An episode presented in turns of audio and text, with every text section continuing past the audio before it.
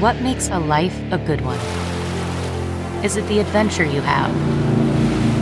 Or the friends you find along the way?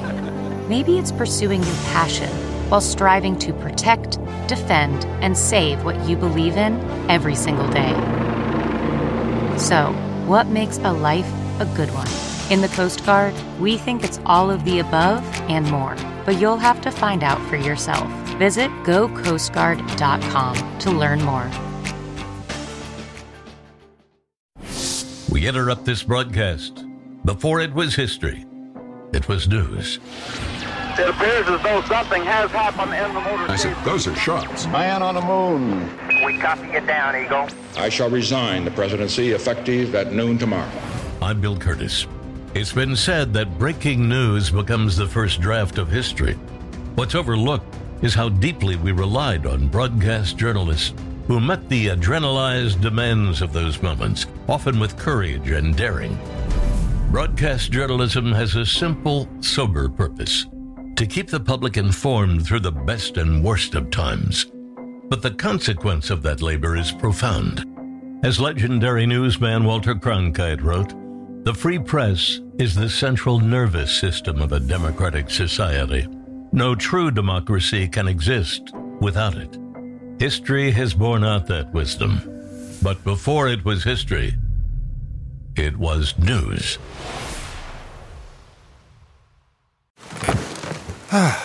The comfort of your favorite seat is now your comfy car selling command center, thanks to Carvana. It doesn't get any better than this. Your favorite seat's the best spot in the house. Make it even better by entering your license plate or VIN and getting a real offer in minutes. There really is no place like home. And speaking of home, Carvana will pick up your car from yours after you finalize your offer. Visit Carvana.com or download the app and sell your car from your comfy place. CarMax is putting peace of mind back in car shopping by putting you in the driver's seat to find a ride that's right for you. Because at CarMax, we believe you shouldn't just settle for a car, you should love your car.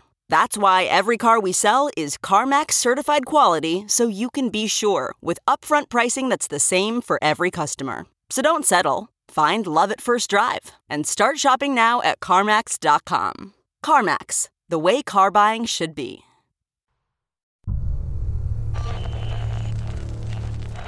This is Richard C. Hottelet speaking from London. The Allied forces landed in France early this morning. I watched the first landing barges hit the beach exactly on the minute of H hour. I was in a 9th Air Force Marauder flying at 4,500 feet along 20 miles of the invasion coast. Our mission was to plaster the invasion beach and some coastal fortifications with bombs seven minutes before our assault parties came ashore.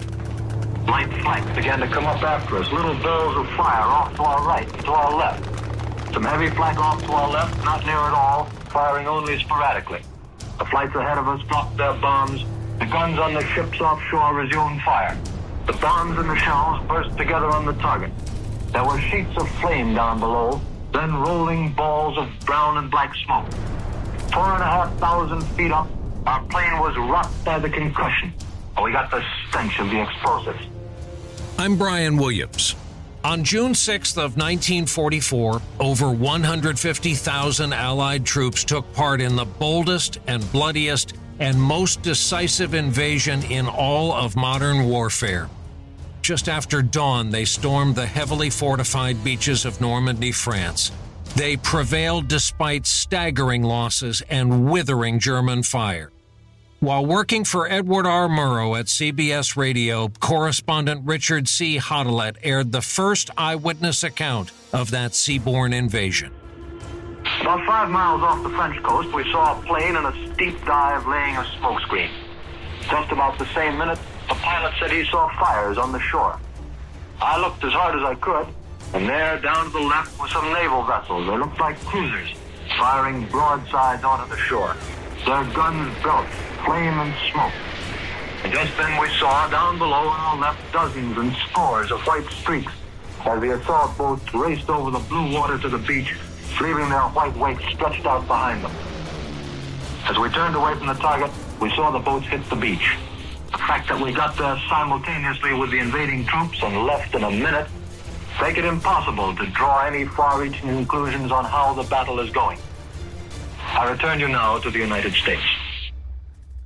While still a young man, Hottelet was already a veteran reporter working for United Press International covering the war, which included his arrest and imprisonment by the Nazis in 1941 on suspicion of espionage.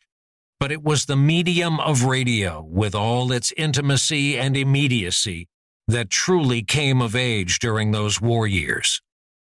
One of the wonderful stories that Dick Hottelet would share was about the importance of radio during World War II. Michael Freedman was the general manager of CBS Radio Networks. Dick would make it a point to say that people listened to the radio religiously because everybody had a vested interest in every word that was coming out of the radio, particularly with these news broadcasts. You had a son, a husband, a nephew, a daughter, an uncle, a father who was in the war.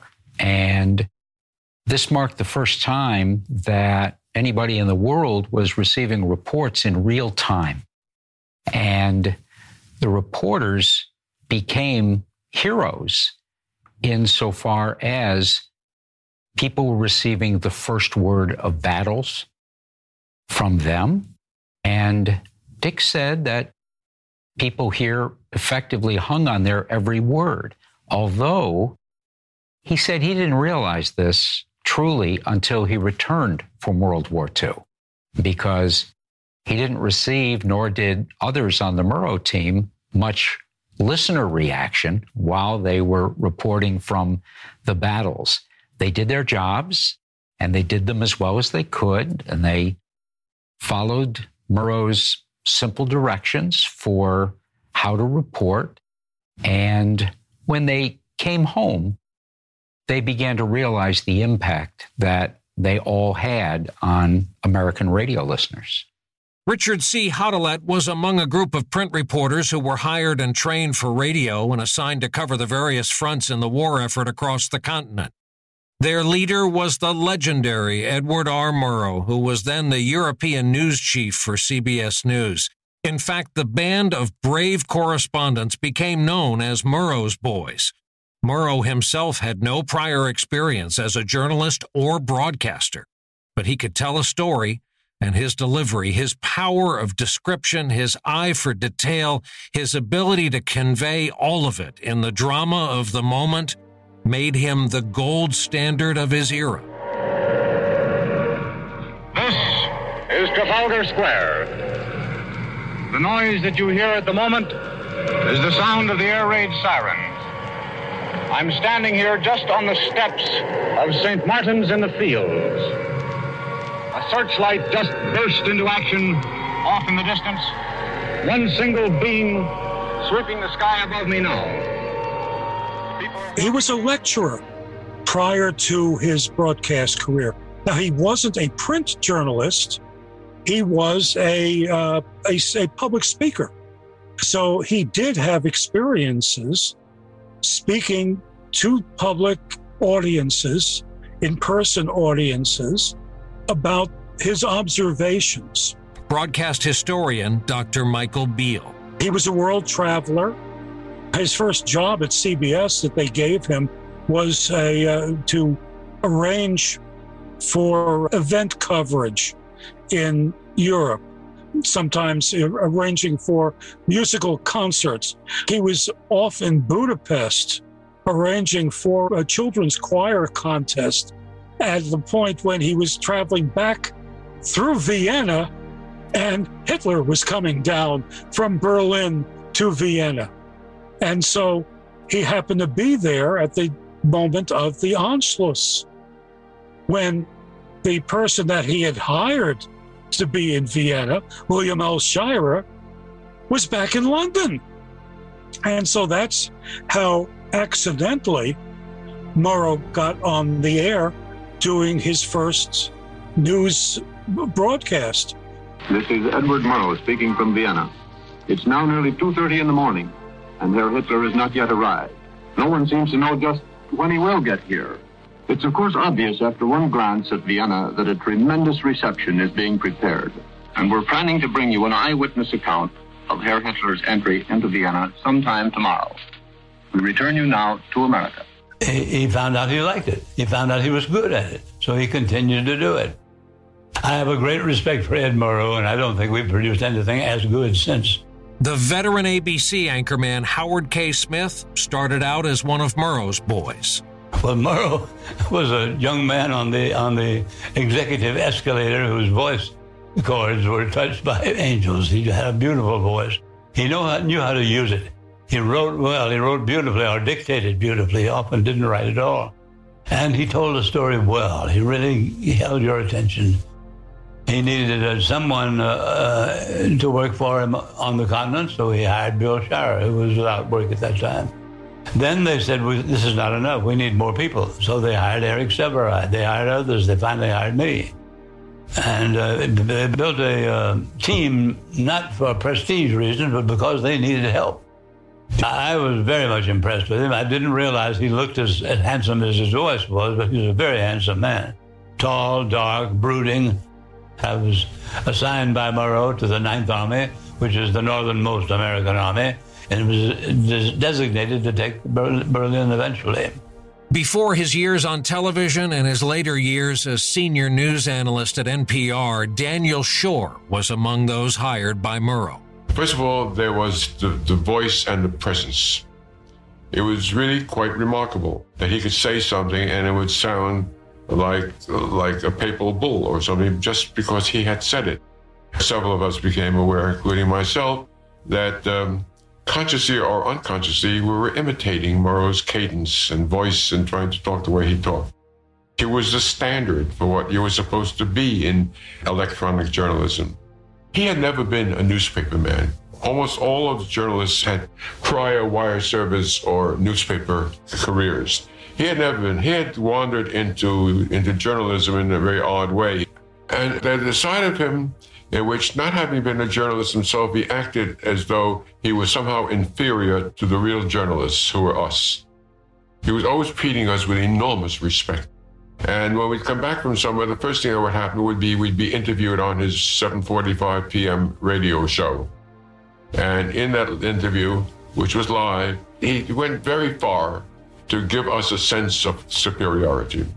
And he really was the arbiter for us of what was ethical. I actually asked Dick Hottelet if he would write down for a project that we were working on together his thoughts about Murrow. I think of Ed Murrow in superlatives a skilled, tenacious reporter and a brave man, a fine human being. As a boss, Murrow laid down no rules, made no suggestions as to style or content. He demanded only a clear and, where appropriate, colorful presentation of fact.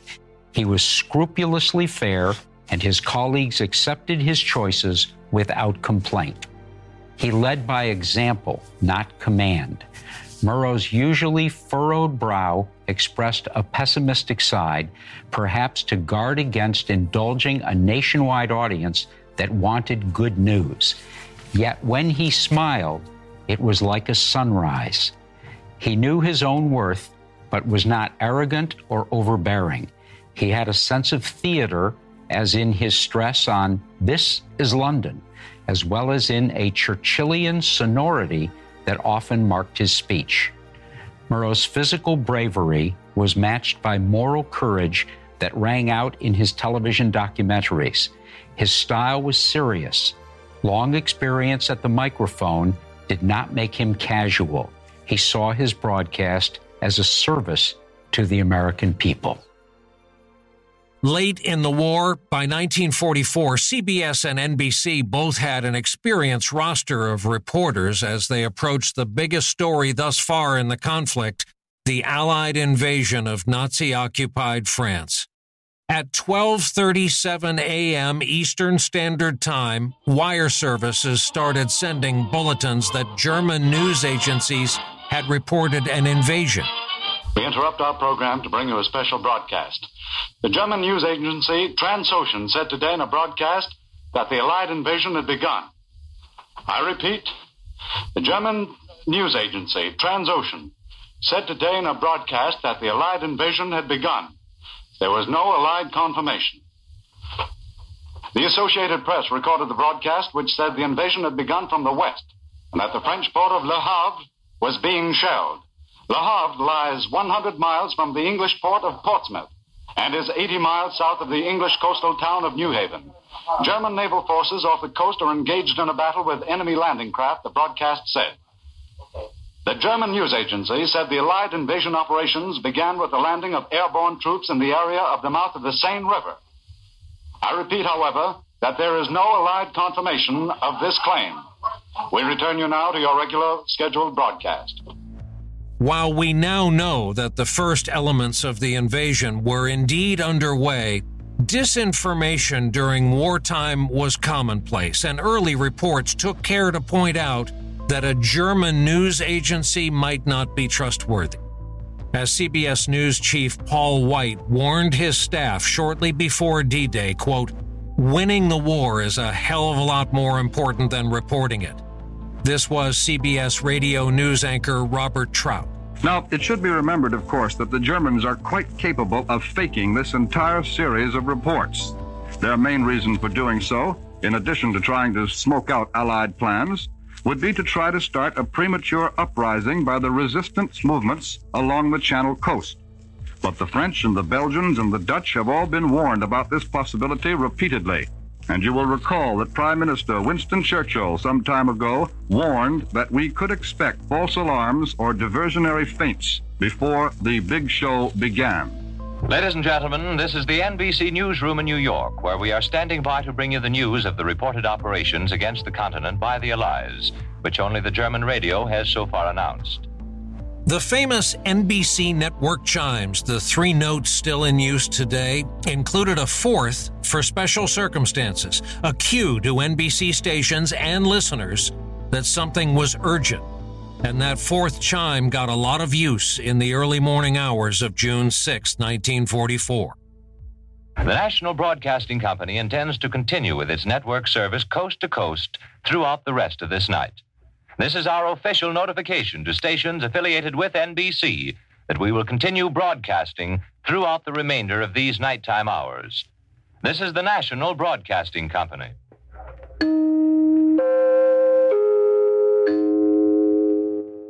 We will continue our story in a moment. Okay, picture this. It's Friday afternoon when a thought hits you. I can spend another weekend doing the same old whatever, or I can hop into my all new Hyundai Santa Fe and hit the road. With available HTRAC, all wheel drive, and three row seating, my whole family can head deep into the wild. Conquer the weekend in the all new Hyundai Santa Fe. Visit HyundaiUSA.com or call 562 for more details. Hyundai, there's joy in every journey. Worried about letting someone else pick out the perfect avocado for your perfect Impress Them on the Third Date guacamole? Well, good thing Instacart shoppers are as picky as you are. They find ripe avocados like it's their guac on the line. They are milk expiration date detectives. They bag eggs like the 12 precious pieces of cargo they are. So let Instacart shoppers overthink your groceries so that you can overthink what you'll wear on that third date. Download the Instacart app today to get free delivery on your first three orders while supplies last. Minimum $10 per order. Additional terms apply. This is Brian Williams. Welcome back.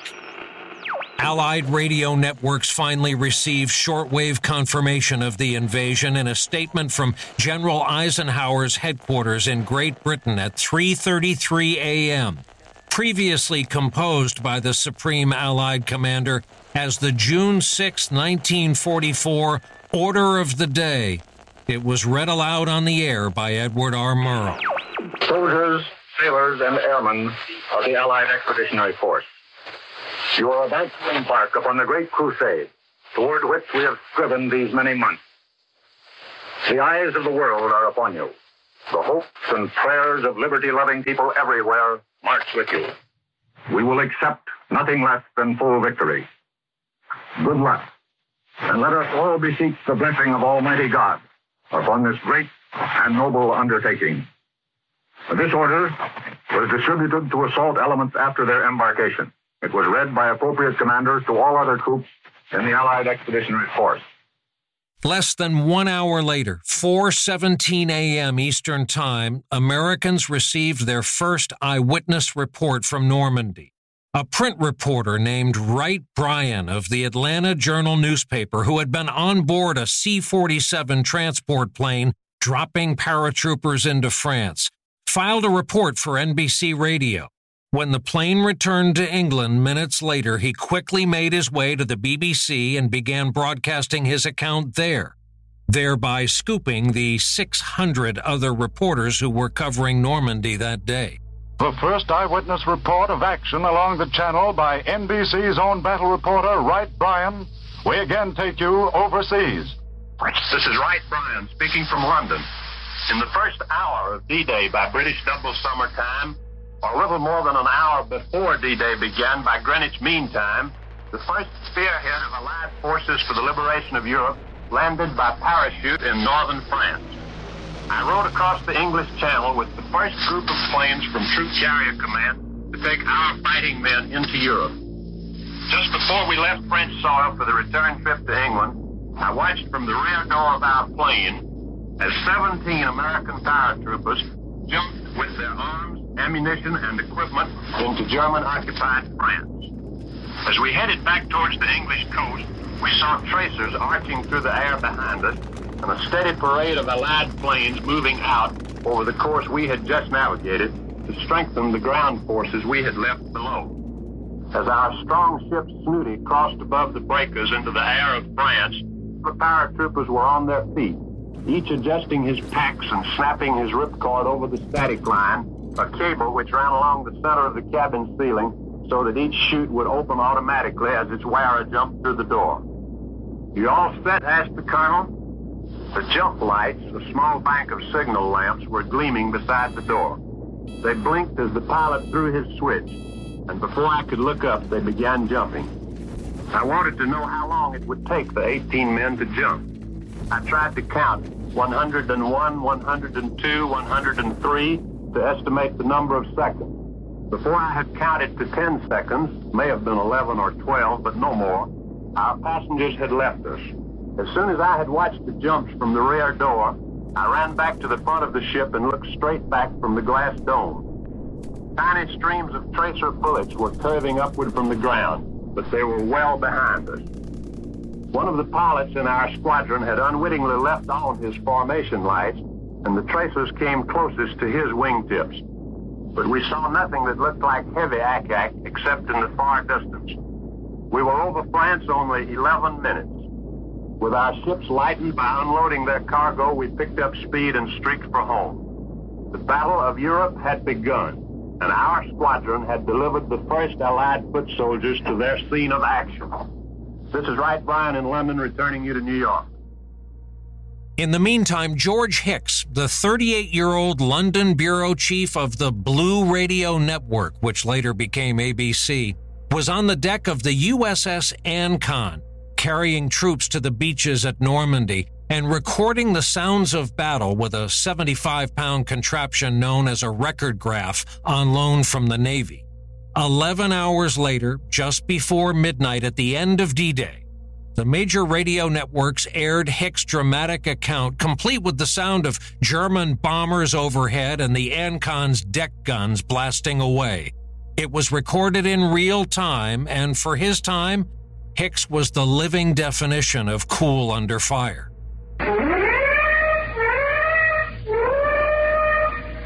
Our own ship has just gave its warning whistles, and now flak is coming up in the sky in streamers from the warships behind us. There's heavy firing now just behind us, and anti-aircraft bursts in the sky, and bombs bursting. Well, that's the first time we shot our guns.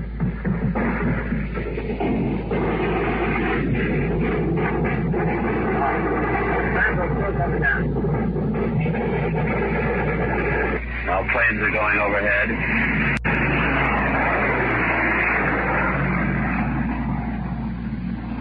that baby was plenty low.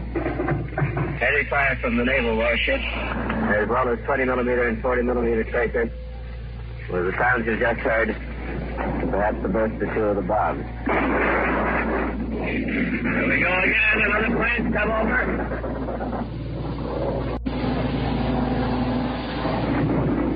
Disappearing into the clouds before they burst.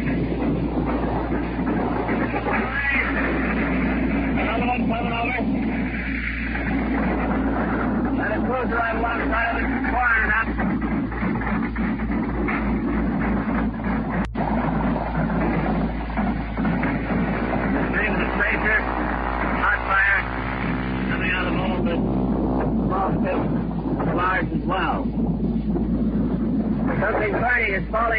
the sky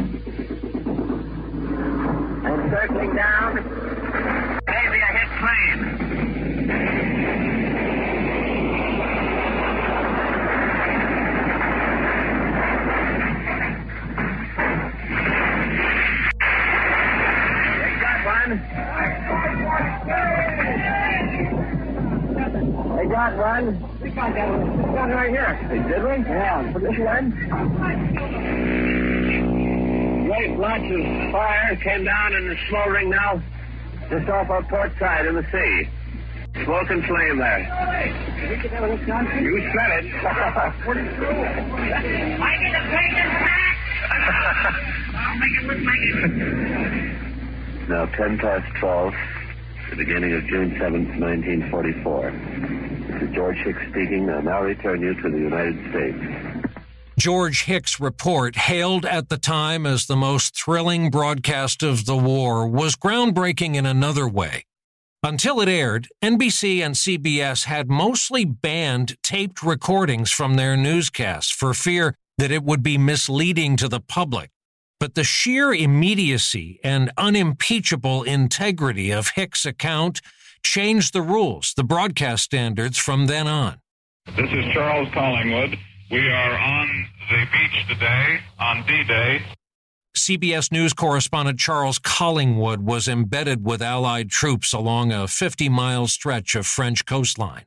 These boys are, are apparently having uh, a pretty tough time in here on the beaches. It's not very pleasant. Uh, it's exposed, and it must have been a rugged fight to get it. It's an absolutely incredible and fantastic sight. I don't know whether it's possible to describe it to you or not. It's late in the afternoon. The sun is going down.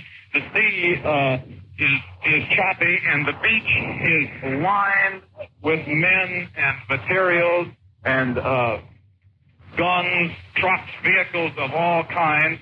Uh, on either side of us, there are pillars of smoke, perhaps a mile, two miles away, which is rising from enemy shelling. And further back, we can see the smoke and results of our own shelling.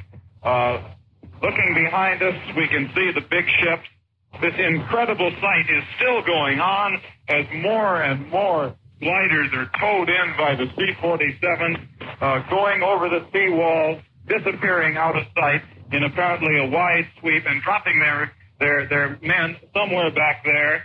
The place even smells like an invasion. It has a curious odor which uh, we always associate with modern war. is the smell of oil and high explosive and burning things.